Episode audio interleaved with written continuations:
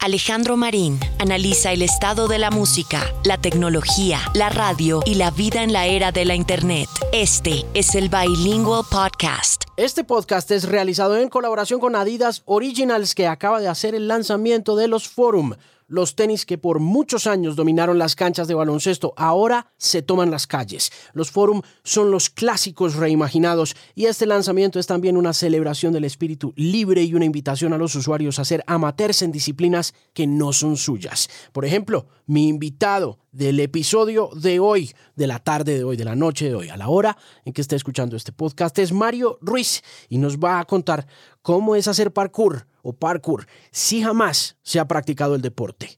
Pero va a contar muchas historias más. Así que aquí está mi invitado muy especial para esta edición del Bilingual Podcast, Mario Andrés Ruiz.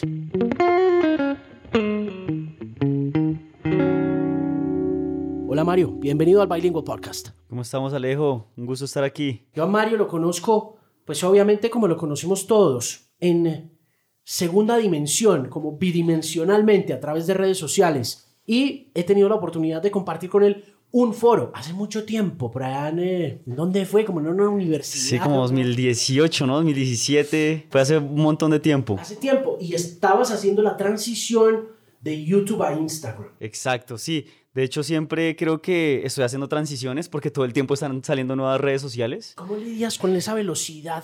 Pues me imagino que estás acostumbrado a la velocidad de los medios en los que te has ido construyendo como personalidad, pero ¿no es cada vez más veloz y más difícil? No, y con la pandemia, con todo este tema que ahora todo el mundo se dio cuenta de lo fácil que era convertirse en influenciador, de agarrar tu celular o alguna cámara y subir contenido a las redes sociales. No solo público, sino competencia, por decirlo así de alguna manera. Entonces es más difícil porque ahora como hay tantas redes sociales y hay tantas personas creando contenido, entonces, nada, o sea, siempre crear un nuevo tema, una nueva idea, eh, ver con quién colaborar. Como hay tantas cosas, siento que cada vez se vuelve más complicado de tantas cosas que hay, como que hay una sobresaturación de contenido en las redes sociales. O sea, si tú ya haces algo, crees que es original, pero no, alguien ya lo hizo en TikTok o alguien ya lo hizo en Facebook. Entonces, no sé, siento que siempre es como mantener la esencia. Yo siempre intento mantener la esencia desde que inicié con mis videos, así haga Instagram, así haga OnlyFans, siempre haga lo que haga, siempre intento mantener la misma esencia porque como que ya creo un público que me conoce, que sabe lo que hago, que sabe de mi contenido, entonces lo difícil es llevar esa esencia a cada red social. Claro, claro, tiene que ser complicado. ¿Cuál es esa esencia? ¿Cómo empezaste? ¿Por qué te hiciste famoso al principio en YouTube? Eh, bueno, yo inicié eh, con el tema del humor. A mí siempre me ha gustado como la comedia. Siempre inicié con parodias musicales, este, este humor un poco sarcástico, todo este tema siempre me ha gustado. Y cuando inicié así que pegué duro, fue en el, o sea, yo inicié en YouTube, pero cuando empezaron los videos cortos en Facebook, fue cuando muchísimas personas más me empezaron a conocer. Por eso mismo, porque era humor sarcástico y corto, o sea, no eran videos tan largos. Luego llegaron estas aplicaciones como Vine, como ya Instagram implementó esa herramienta también de los videos de 10 segundos, ya un minuto, ya ahorita tú puedes subir videos de cuánto tiempo quieras, transmisiones en vivo y demás. Pero sí, yo inicié como mi carrera, por decirlo así, en Facebook, fue la, que, fue la red social que más me dio la mano al principio, donde más me impulsé, donde más personas me conocieron y donde aprendí a entender como esa esencia que iba a tener para el resto de, de mi carrera en las redes sociales. ¿Cuánta gente te sigue? En total tengo, pues bueno, como 20 millones de seguidores, dividiéndolo pues en todas las cuentas. Pero nada, o sea, es, es impresionante, ¿verdad? Que un video que tú hagas llegue a cualquier parte del mundo, hasta personas que no saben ni siquiera lo que estás diciendo, como que tú llegues ahí, y las personas reconozcan eso. Siento que eso es lo que le gusta también a, a la mayoría de las personas que crean contenido para, para las redes sociales, ¿no? Que, que hasta a veces tienes comentarios de otras personas o como que mensajes también de lugares que nunca pensaste que, que iban a llegar tus cosas. Eso es lo cool de esto. ¿Por qué crees que pasa eso? Porque uno lo ve pasando de allá para acá, pero ya el influencer como tal, o la figura o la personalidad que está viendo eso pasar en su perfil, tiene que tener más o menos una idea clara de, de bueno, de la misma manera que vemos, no sé, un contenido de influencers chinos comiendo o vemos un perrito en Taiwán, aquí en Colombia, tú ves eso, pero desde el lado del consumidor, consumidores del otro lado del mundo. ¿Cómo y por qué crees que logras traducir tu mensaje sin tener que hablar ese idioma?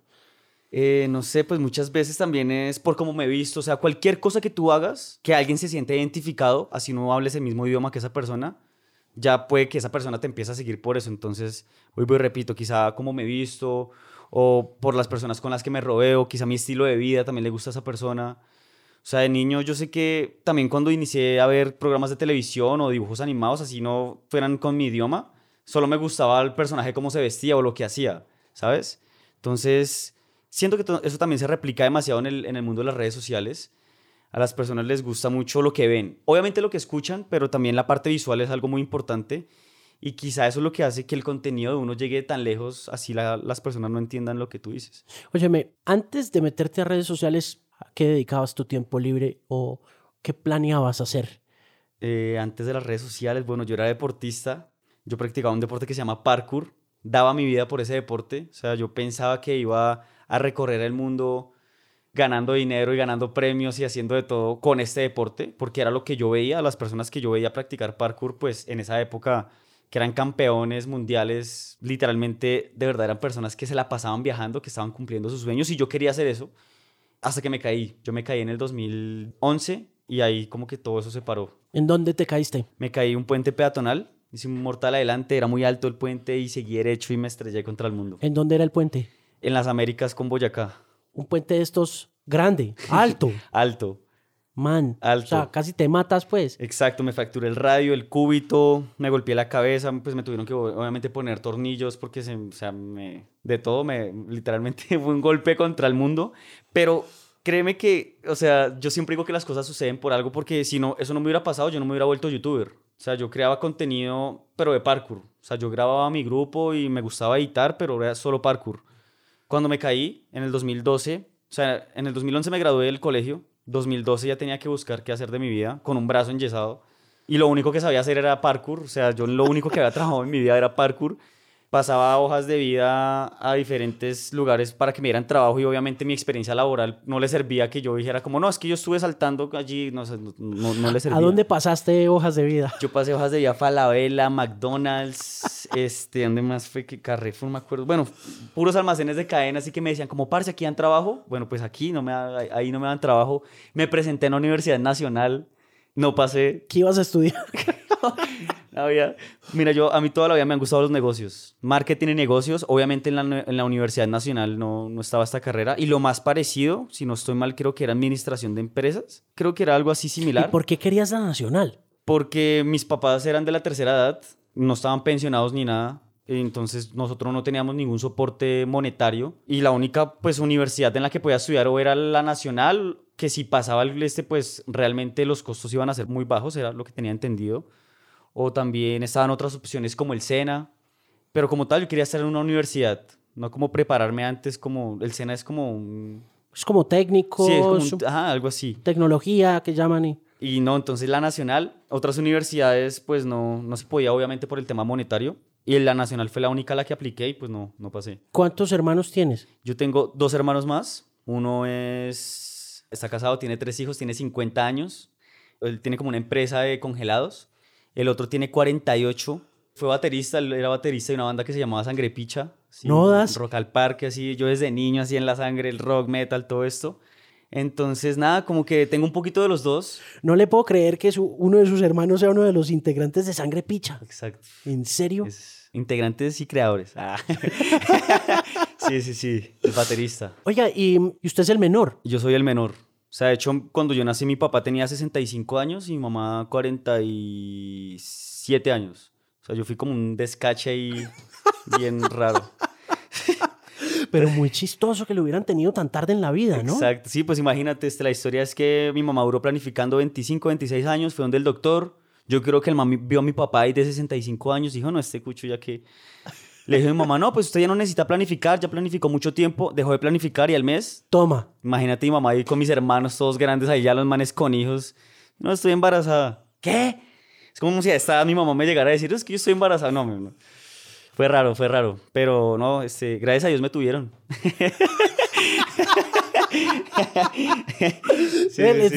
les, diste, mucha lidia. Sí, sí, sí, total. Entonces fui como, crecí como, como solo, por decirlo así, porque mis hermanos ya estaban grandes y ya tenían sus otras obligaciones, ya vivían fuera de casa. Este, pues mi única compañía en ese entonces era mi mamá, mi papá y los videojuegos. Yo era full fan de los videojuegos hasta que conocí el deporte. Pero nada, yo como que los, los videojuegos me enseñaron también a que la mente abierta fuera como un estilo de vida, ¿sabes? Mira, de- devolvámonos. Entonces te caes Me caigo. y en ese momento dices, bueno, pues no, nada, voy a, voy a probar YouTube o qué pasa ahí. Bueno, te comentaba que yo editaba los videos de mi grupo de parkour, yo los grababa ellos, entonces como que era muy bueno en el tema de edición. Entonces en el 2012, en ese proceso de estar buscando trabajo, yo era esas personas que tenía 5.000 amigos en Facebook, pero obviamente no todos eran mis amigos. O sea, 5 eran mis amigos y el resto gente ahí solo como por tener el numerito de, ¿tienes 5.000 amigos? Sí, sí, en esa época uno quería Ajá. alardear de la Ya, cantidad yo de tengo gente. tantos Sí. amigos. Entonces, entre esos 5000 amigos, justo pues como yo subía mis videos de parkour a Facebook, yo no, yo no usaba YouTube, yo no usaba nada de esto. O sea, conocía la plataforma, pero yo no veía youtubers, no, no estaba relacionado con este tema. Una de esas personas me escribe y me pregunta que si yo había editado ese video de parkour. Efectivamente, yo le dije al man que sí. Me dijo que si le podía hacer un intro para su canal, que me daba 50 mil pesos y yo, para yo enyesaba y yo 50 mil pesos, no, pues de una a 10 minutos me tardó haciendo esto. Le envié el intro al man, le gustó mucho mi trabajo. El man al otro día me dijo como, bro, mira, te voy a invitar a una casa, posiblemente para que haya trabajo. Me invitó a una casa y en esa casa estaba, habían youtubers y ahí, ahí fue cuando inició todo. Como que me volví amigo de estos manes, me los presentó, estaba eh, el chico del afro, estaba Sebastián Villalobos, estaba Arnold, estaba otra gente ahí que ya venían creando contenido para internet. Me los presentaron, me empapé, ellos me abrieron el Instagram, me abrieron eh, el Twitter, eh, YouTube, me, me empezaron a explicar el tema de las redes sociales y ahí me volví youtuber. Impresionante eso. O sea, tuve suerte. Fue un, gol- un pequeño golpecito de suerte ahí. Villalobos es otro que es gigante, ¿no? Ajá, ese man es tesísimo y desde que inició la tiene súper clara. ¿Son muy amigos? Somos muy amigos. Tenemos un tatuaje juntos y todo. No le creo. Hemos vivido juntos. ¿Y ustedes qué se tatúan? Mira, yo tengo un tatuaje que es este, que lo, ten- lo tenemos 18 amigos. Ok. La mitad son colombianos y la mitad mexicanos. Entre esos está Paisa Vlogs de los colombianos, está Villalobos, está Sebastián Arango, no sé si lo ubicas, Sebas No. dice.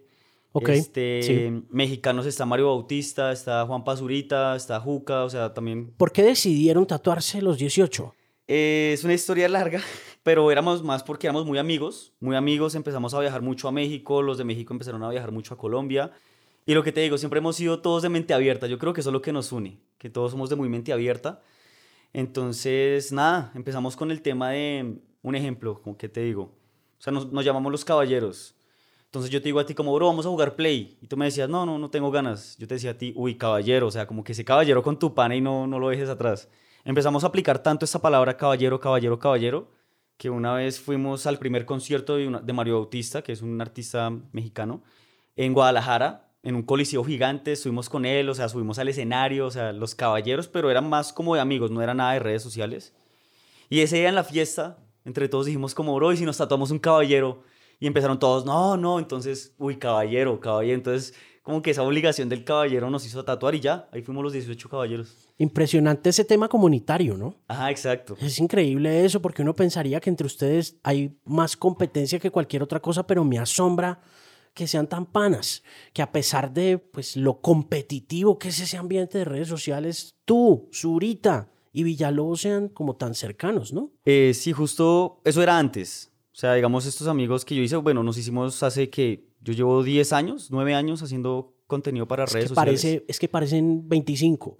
Me parecen 25. Oye, pasa muy rápido el tiempo. Yo aún veo y digo, no, cuando hablamos y- o vemos los videos de antes, ¿sabes? Como que obviamente es impresionante, pero nada, o sea, yo siento que... Ahora sigue sien- siguen siendo igual de amigos Claro, ahora. no, súper amigos, o sea, muy hermanos. O sea, todo el tiempo estamos creando contenido en redes sociales, estamos viajando. Y lo que te digo fue porque lo, lo creamos hace varios años, no sé ahorita cómo está la situación. Igual, el tema de las redes sociales es igual que cualquier otro medio, ¿sabes? Que igual que la música, igual que el mundo de la actuación, igual que el mundo de, de cualquier cosa, hay mucha competencia. Y como el tema de las redes sociales ahorita es tan grande, tan grande como el mundo de la música, pues obviamente la mente ya cambia ya, o sea, antes no sabía tanto como el negocio, ¿sabes? Antes la gente creaba contenido era porque a mí me gustaba. ¿En qué momento se te vuelve a ti un negocio eso? Porque pues empezaste siendo como divirtiéndote, pero desde un Como un principio, hobby. pero desde el principio te empezaron a pagar como editor, No, ¿no? nada. No, mira, yo, ajá, se supone que me llamaron para editar, pero al final me terminé fue volviendo amigo de los manes. No conseguí trabajo, pero conseguí amigos que eran buenos amigos. Y cuando yo inicié en el tema de las redes sociales, la gente no confiaba en, el Internet. O sea, tú llegabas aquí a una empresa o a cualquier cosa y tú decías, no, yo tengo 100 mil, porque en ese entonces tener 100 mil seguidores, eso era una, una, cosa, mejor dicho, no es que ni 100 mil tenía, que tenía 20 mil. Y la gente te decía, no, pero es que son 20 mil seguidores en internet, eso a mí no me funciona. Entonces, como que la gente no, no creía, o sea, yo creo que la, la primera campaña que hice aquí en Colombia fue para una cosa de, de culinaria, como de... ¿De cocina o qué? Una, como una universidad de cocina. Y creo que me pagaron 150 mil pesos, una vaina así. Y aparte de esos 150 mil pesos, te quitan el no sé qué, que el no sé qué, que se termina convirtiendo en 90 mil pesos. Eso, o sea, uno se moría de hambre si uno se quedaba aquí intentando vivir del Internet al principio, ¿sabes? Ya ahorita todo el mundo se dio cuenta que esto es, por decirlo así, una mina de oro, si lo sabes hacer bien. Entonces, por eso creo que hay tanta competencia, ¿sabes? Ya no lo ven más como un hobby o como que cool, sino como, hey, bro, o sea, este es mi negocio y no va a permitir que tú afectes mi negocio, ¿sabes? Como que lo veo más como el mundo de la música también. Tiene muchas cosas muy similares. ¿Qué tanto de, disciplina y de rigor hay en el éxito que te acompaña hoy en día? Bueno, disciplina desde que inicié.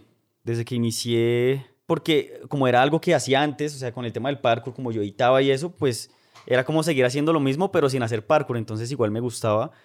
Y desde que inicié siempre hubo disciplina siempre hubo la sed por llegar más lejos. Ya después cuando me di cuenta que esta cosa de verdad era un monstruo gigante que iba a acabar con todo literal, porque al principio esto no, no se sabía, ¿sabes? O sea, nosotros no teníamos un espejo. O sea, no es como que tú ahorita, como los que, un ejemplo, a alguien se le da por iniciar hoy en el tema de las redes sociales y puede decir como, ah, bueno, pero es que talecito ya lleva 15 años y mira, ahorita está haciendo esto.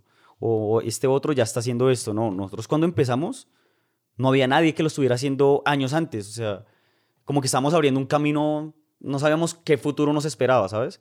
Pero nada, siempre estuve creando contenido para todas las redes sociales, como te dije ahorita al, inicio de, del podcast. Siempre cualquier cosa nueva que salga, me meto en eso así no lo entienda, ¿sabes?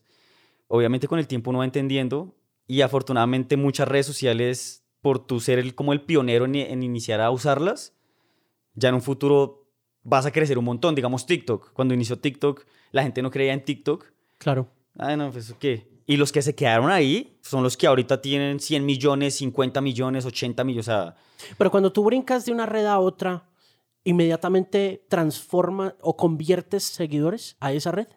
Es decir, si tú, por ejemplo, entras a Twitch mañana, dices, bueno, y le dices a la gente, le comunicas a la gente por Instagram, hey, vayan a Twitch, ¿pasa mm, inmediato? No, no, no, no todos. Algunos, algunos pasan. Por eso es que toca estar retroalimentando todas las redes sociales con todo. Porque puede que yo diga lo de Twitch pero a los de Instagram no les guste Twitch.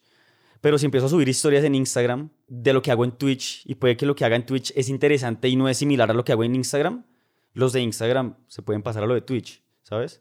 Esto es todo como un tema más de como de educar al público, ¿sabes? Pero es complicado, es complicado, es complicado porque precisamente lo que tú dices, o sea, muchas veces uno se confía porque uno tiene un número de seguidores en una red social y crees que ese número de seguidores te va a estar apoyando en todos los proyectos o en otro. Y no es un error, o sea, siempre toca estar como muy juicioso en todo lo que inicies para que todas estas personas que están en las redes sociales, en las otras plataformas, también, o sea, como que se den cuenta que también estás puesto ahí, que lo estás haciendo bien y también que se sumen al proyecto, ¿sabes? ¿Qué tan joven es la gente que te sigue? Bueno, a mí no me sigue gente tan, pues, tan joven, no me siguen. O sea, las personas que más me siguen son de 18 a 24, le siguen de 25 a 30 y 5, si no estoy mal. Y los siguientes son los de 14 a 17. O sea, como que no, no es que maneje tanto público tan, tan joven. Y, y creo que desde iniciar siempre ha sido lo mismo, ¿sabes? ¿Siempre has hecho contenido para tus contemporáneos? Es la pregunta. No, yo le hago contenido a todo el mundo. O sea, obviamente yo hago contenido con personas que hacen contenido para, para, para personas más pequeñas. Pero no, a mí siempre me ha gustado hacer para todo el mundo. O sea, que si yo lo hago que este niño me entienda, pero que también mi hermano de 50 años lo vea y se ría, o que mi mamá, o sea, que todo el mundo, que todas las personas que me ven entiendan lo que estoy haciendo, que, les parezca interesante por lo menos. Entonces, siempre me he enfocado en eso, la verdad. Cuando empieza a bajar la espuma de una red y empieza a subir la de otra, volviendo a ese tema del equilibrio entre redes, ¿cómo manejas eso? Por ejemplo, cuando nos conocimos, recuerdo, vuelvo y digo lo que comenzamos diciendo en el podcast, que estabas ya concentrando tus esfuerzos en el trabajo de Instagram. Ahora, por ejemplo, con la explosión de TikTok, ¿cómo manejas el contenido de Instagram y cómo estás manejando el contenido de, YouTube, por ejemplo? ¿Sigues manejando Facebook? Sí, eh, realmente sí, todas las redes sociales. O sea, tienes que retroalimentar todo. Todo retroalimenta todo. O sea, si sigues manejando Facebook, Facebook, así creas que nadie lo está viendo, pero Facebook es una plataforma ahorita que se viene fuertísima. Aparte, no olvidemos que Facebook son los dueños de Instagram, de WhatsApp, de todo esto. O sea, ellos siempre van a Son ser el enormes. papá. Y uno nunca comparte seguidores en todas las redes sociales. O sea, puede que tú tengas 5 millones en todas tus redes sociales, pero no esos 5 millones quiere decir que sean los mismos 5 millones de Instagram y los mismos 5 millones de... O sea, todos son diferentes. Si creas contenido en cada una de esas redes sociales, lo que te digo, yo empiezo a hacer historias en Instagram haciendo mi contenido en Twitch, entonces la gente de Instagram, obviamente no toda, pero gente de Instagram se va a empezar a pasar a Twitch. Lo mismo pasa con Facebook, empezó a crear contenido en Facebook. Obviamente la gente que consume Facebook sabe que no hago lo mismo en Instagram, entonces unos van a querer entrar a Instagram o como uno conecta la página de, con- de Instagram con Facebook. O sea, todo se retroalimenta, lo mismo con Twitter, o sea, todo es una retroalimentación de, de todo que siempre te va a estar haciendo sumar seguidores entre todas las redes sociales. Y obviamente las colaboraciones, eso es muy importante pues, en lo que sea, en la música, en la actuación. Las colaboraciones siempre es lo que más hace subir una red social. El tema colaborativo entre personalidades, Ajá, dices tú. exacto, exacto. O siempre tener a alguien así, esa persona no sea una personalidad que tenga muchos números, pero puede ser una persona que sea interesante. Eso sirve mucho para tu proyecto. O sea, en este Para caso, poder hacer esos cross promotions o esos cameos, llegan a un acuerdo de divulgación o de promoción del contenido en ambas redes, firman algún papelito y dicen, bueno, tú montas algo acá, yo monto algo acá, ¿cómo es la cosa? Bueno, por el momento no lo he visto, pero esa pregunta ya me la han hecho varias veces y siento que esto va a empezar a suceder, va a empezar a suceder como en la música, ¿sabes? O sea, porque ya ahorita los videos llegan a 10 millones, 30 millones. Entonces, bueno, yo hago el video para ti, tú hiciste 30 millones de views y ajá, o sea, yo sé que te están pagando, papi, y ahí cómo vamos. O sea, hasta el momento yo no lo he tenido que vivir así, pero siento que esto va más por ese lado porque créeme que ya no es tanto un tema de influenciadores, sino son de los managers.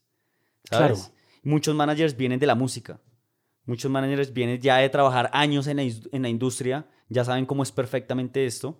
Entonces, como que cada vez se vuelve más el hambre del negocio, ¿no? Es el negocio, o sea, bro, o sea, este es mi negocio, yo también gano dinero, entonces si tú estás haciendo dinero por mi imagen, o sea, pero no, normalmente como yo lo hago es Instagram. Primero nos volvemos amigos o, o le escribo a alguien o eh, afortunadamente estas aplicaciones siempre hacen campamentos donde tú puedes ir a conocer a personas de otros lugares. YouTube hace un montón eso, que se llama em, YouTube Pro Week, hacían un montón. Y siempre escogían, digamos, Brasil o México, sea, escogían un lugar y se llevaban a, a cinco youtubers de cada país. Entonces, claro, ya todo el mundo se conocía con todo el mundo, amigos, entonces como, bro, ¿qué vamos a hacer? ¿Qué vas a hacer? O tú llegas a algún lugar y, y miras quién está duro ahí y le escribes como, vamos a hacer contenido, entonces ya es que esa persona acepta o no. Pero no, con temas de firmas y contratos y todo eso, todavía no lo he tenido que vivir. Mira, ¿estás viviendo acá o estás viviendo en Los Ángeles? Yo estoy como entre, ajá, como entre Los Ángeles y Bogotá. Justo ¿Por qué te el- fuiste para allá? Me fui para Los Ángeles. Bueno, bu- bueno, primero era un sueño. O sea, yo nunca pensé tener la visa. De hecho, la primera vez que la fui a sacar me la negaron, 20 años así, no, negado. Ya después me la dieron. Me llegó la visa un día antes de esta reunión que te estoy diciendo que hace YouTube, así la reunión más importante a nivel mundial, Bitcoin, así, Los Ángeles, impresionante. Me llegó la visa, todos mis amigos iban a ir para allá. Me fui con ellos, una locura. La primera vez que llegué a Estados Unidos, el primer lugar que conocí fue Los Ángeles. Igualito a Grande Fauto, yo no lo podía creer. Yo, parce, esto no es impresionante. Literal, o sea, igualito. Y desde que llegué ahí, con Juanpa, con Juanpa Zurita, siempre hemos, ten- hemos tenido como un- una chispa impresionante. De hecho, el primer video de YouTube de Juanpa Zurita es conmigo, aquí en, en Bogotá. Y no, y nos fuimos los dos y como que dijimos como, parce, o sea, este lugar, o sea, este lugar la mueve, o sea, este lugar tiene que ser el lugar donde tenemos que estar, pero obviamente eran palabras, o sea, no, o sea, no nos alcanzaba ni para el vuelo, literal. Rentamos un apartamento con Juanpa durante 15 días, dijimos, bueno, vamos a ver qué pasa por allá. Este apartamento, bu- bueno, resulta que en Los Ángeles había un edificio que se llamaba Vine, en la calle Vine. Y ahí Hollywood vivían- and Vine. Ajá, y ahí vivían todos los Vinestars. O sea, imagínate eso. O sea, eso era una cosa. Rentamos un apartamento enfrente de este edificio. Dijimos, bueno, vamos a ver a quién conocemos aquí, a ver si de pronto en estos 15 días. Y en esos 15 días hicimos, nos volvimos amigos de que Lele Pons, Rui Mancuso, que Brian Rivera, que, o sea, todos los duros de allá, creamos contenido con ellos. Entonces ahí dijimos como, bro, o sea, este tiene que ser el lugar donde tenemos que venir a cumplir nuestros sueños. O sea, parce, lo que te digo siempre es llevar al otro level las cosas. Dijimos, bro, o sea, tenemos que llevar esto al otro level. Bueno, vamos a ahorrar. Duramos ahorrando como un año, después tomamos la decisión. Obviamente mientras tramitábamos visas de trabajo y todo eso, porque el tema de Estados Unidos con eso sí es muy delicado. Ya salieron las visas de los dos, conseguimos apartamento en, en, en Vine, con toda esta gente empezamos a crear contenido, entonces básicamente nos fuimos a vivir a Estados Unidos porque, como tú sabes, hay unos insights en las redes sociales, los países donde más te ven. Obviamente esos insights dependen mucho de las campañas publicitarias que te van a salir, ¿no? O sea, las, las marcas siempre buscan, no, yo necesito que a este mal lo vean en tal parte, en tal parte y en tal parte.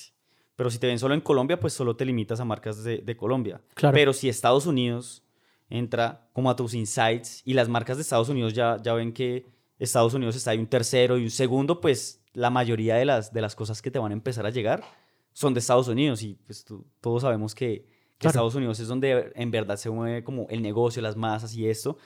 Entonces nada, como que por eso nos fuimos, como por ese sueño americano, por decirlo así, como por buscar oportunidades, como, como por sacar adelante como el proyecto de las redes sociales, este, las familias, o sea, siento que también es un tema que a mí me mueve un montón, o sea, que a mí me inspira, es mi familia, o sea, como que siempre la mayoría de las cosas que hago es como para que mi familia esté bien, que mi mamá esté bien, que darles una oportunidad de que un viaje, que algo que no hicieron antes, que un regalo, como que ese, ese tipo de cosas a mí me llenan un montón. Entonces siempre hago todos estos esfuerzos de mudarme, de no sé qué, siempre con, con esa fe de, de, que mi familia también esté feliz, ¿no? Entonces, un gran impulso. ¿Cuánto llevas con Adidas? Uf, la historia de Adidas es una chimba. con Adidas llevo, yo creo que cinco años, si no estoy mal como cinco años llevo con Adidas. Y bueno, a mí por el tema del parkour, obviamente siempre, o sea, es que estaban las Adidas Bones, que estaban las Adidas no sé qué, que estaban las, las Forum, también las mismas Forum, que siempre fue como un sueño, así fuera que, que patrocinado, ¿no? En ese entonces eran los que a mí me patrocinan y era que te regalan cosas y de vez en cuando.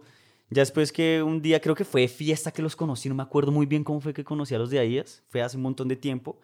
Pero el caso es que cuando tuve la oportunidad de sentarme ya seriamente con ellos, yo les dije a ellos como, bro, o sea, es que a mí me encanta la marca, es que yo no les estoy diciendo a ustedes, porfa, o sea, tengo sed, contrátenme, no, es que de verdad amo la marca porque tienen tantas series, tantas cosas que, que de verdad como que me sentía muy identificado, ¿sabes? Lo que te venía diciendo ahorita, lo de la mente abierta y todo esto, lo de que se vuelve un estilo de vida, a días es muy así, ¿sabes? Entonces, nada, al principio empecé con ellos así, empezó más como una relación como, bueno, vamos a ver, porque en ese entonces lo que te digo, el tema de los influencers también como que, ah, bueno. Todavía no le creía. Todavía estaba, pero ahí fue una de las primeras marcas en, que sí creyó. En, mi proyecto. Y nada, y hasta el día de hoy hemos hecho cosas, o sea, de que Mundial de Rusia y tanta cosa, o sea, me han apoyado en mis proyectos, en mis cosas.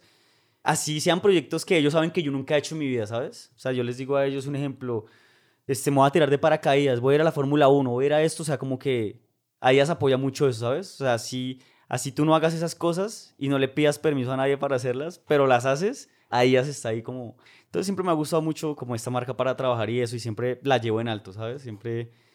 A veces uno tiene la oportunidad de, de poder vestir otras prendas como, como otras marcas, así fancy, caras y eso, pero no, yo soy más mi Adidas, mi Adidas siempre lo llevo en el corazón, me encanta demasiado. Mi mamá también es súper fan. Yo siempre menciono a mi mamá en todas partes, pero, pero siento también que si una persona que te entiende tanto como tu mamá y le gusta lo que a ti también te gusta, siento que, que vas por buen camino. ¿Cuáles son tus forum favoritos? Mis forum favoritos. Uy.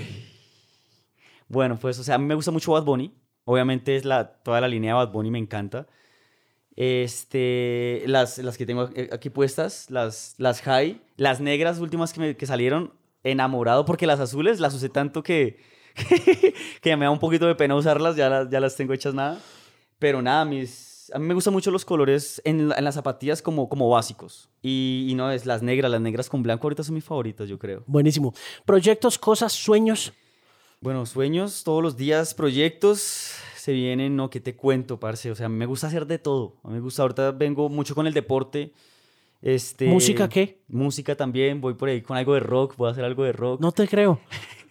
Porque imagínate que obviamente muchos influenciadores, mucha gente que empezó a tener como gran alcance en las redes sociales y a tener este público y números, dijeron como, bueno, pues si yo tengo toda esta gente, pues vamos a hacer música, si no sepamos hacer música. Obviamente como tienes un público que te va a apoyar, pero yo vengo más del tema de, de que mi hermano, ¿sabes? O sea, es que mi hermano también ha sido como, como un target ahí que siempre me, me, me ha ayudado muchísimo en todo esto. Y alguna vez iba a empezar a hacer música, o sea, me reuní con disqueras y todo, o sea, artistas súper cool, o sea, productores, tengo canciones, pero eran como reggaetón y, y trap y esto. Urban Yo- al 100. Yo amo el reggaetón, yo amo el trap, obviamente ya es lo de ahora, o sea, me encanta. Pero, parce, o sea, yo llevo en la sangre el rock. O sea, yo llevo, o sea, me encanta el rock. Yo toco la batería desde los tres años y a mí el rock, rock, rock. Entonces yo escuchaba esta música y decía como, y la, y la otra gente me decía como, "Uf, parce, eso está chimba, pero yo dentro de mí decía, pero bro, pero es que este no eres tú, o sea, ajá, yo puedo tener el público y yo puedo lanzar esto y sí, pero pues, pero no, o sea, a mí me gustaría hacer algo como, como para respetar la música, ¿sabes? Así no sepa cantar. Entonces, nada, o sea, como que decía hacer rock y por ahí ahorita estoy armando una banda de rock con unos artistas chéveres. ¿En serio quién es? No, todavía no. es- Pero son artistas de, de urbano. Son artistas de urbano y vamos a hacer ahí como una vuelta ahí bien rara, rock, trap, como... Porque obviamente sabemos que si hacemos ahorita rock, rock, rock, como que... Sí, claro. Tiene que ser una cosa así, tipo último tour del mundo, tipo yo he visto así. Exacto, o sea, la vuelta exacto, tipo, sí, exacto. bacano. Entonces algo así raro. Entonces nada, música se viene. O sea, este año no sé si se, si se venga este año, pero cuando se venga se va a venir duro. Oíste, Mario, ¿y estos dos personajes te acompañan todo el tiempo? todo el tiempo, este, yo siempre digo que el equipo de trabajo es muy importante para uno, ¿no? Entonces aquí está Marlon, aquí está Leo, Valderrama, él es primo de Valderrama, ¿eh? ¿cómo se llama? Del pibe. Del pibe, del pibe Valderrama. es que ni de fútbol, sí, ni siquiera ni me sé el nombre del man, es que este, el, del, el, del- el que juega el balón. Este, ¿no? Entonces uno es mi biógrafo, editor, creador de, de ideas, y el otro es fotógrafo también, superpuestos, siempre que estamos viajando, cualquier cosa, cualquier proyecto, a la hora que sea, ellos están ahí. Increíble, fantástico. Buen equipo, muchos sueños, buena música, buena ropa y los forum. Muchas gracias por estar acá. De veras que segunda oportunidad y que se repita. Mario. Que así sea, parce, no, y a ti muchas gracias por este espacio. Ha sido un gusto, un placer.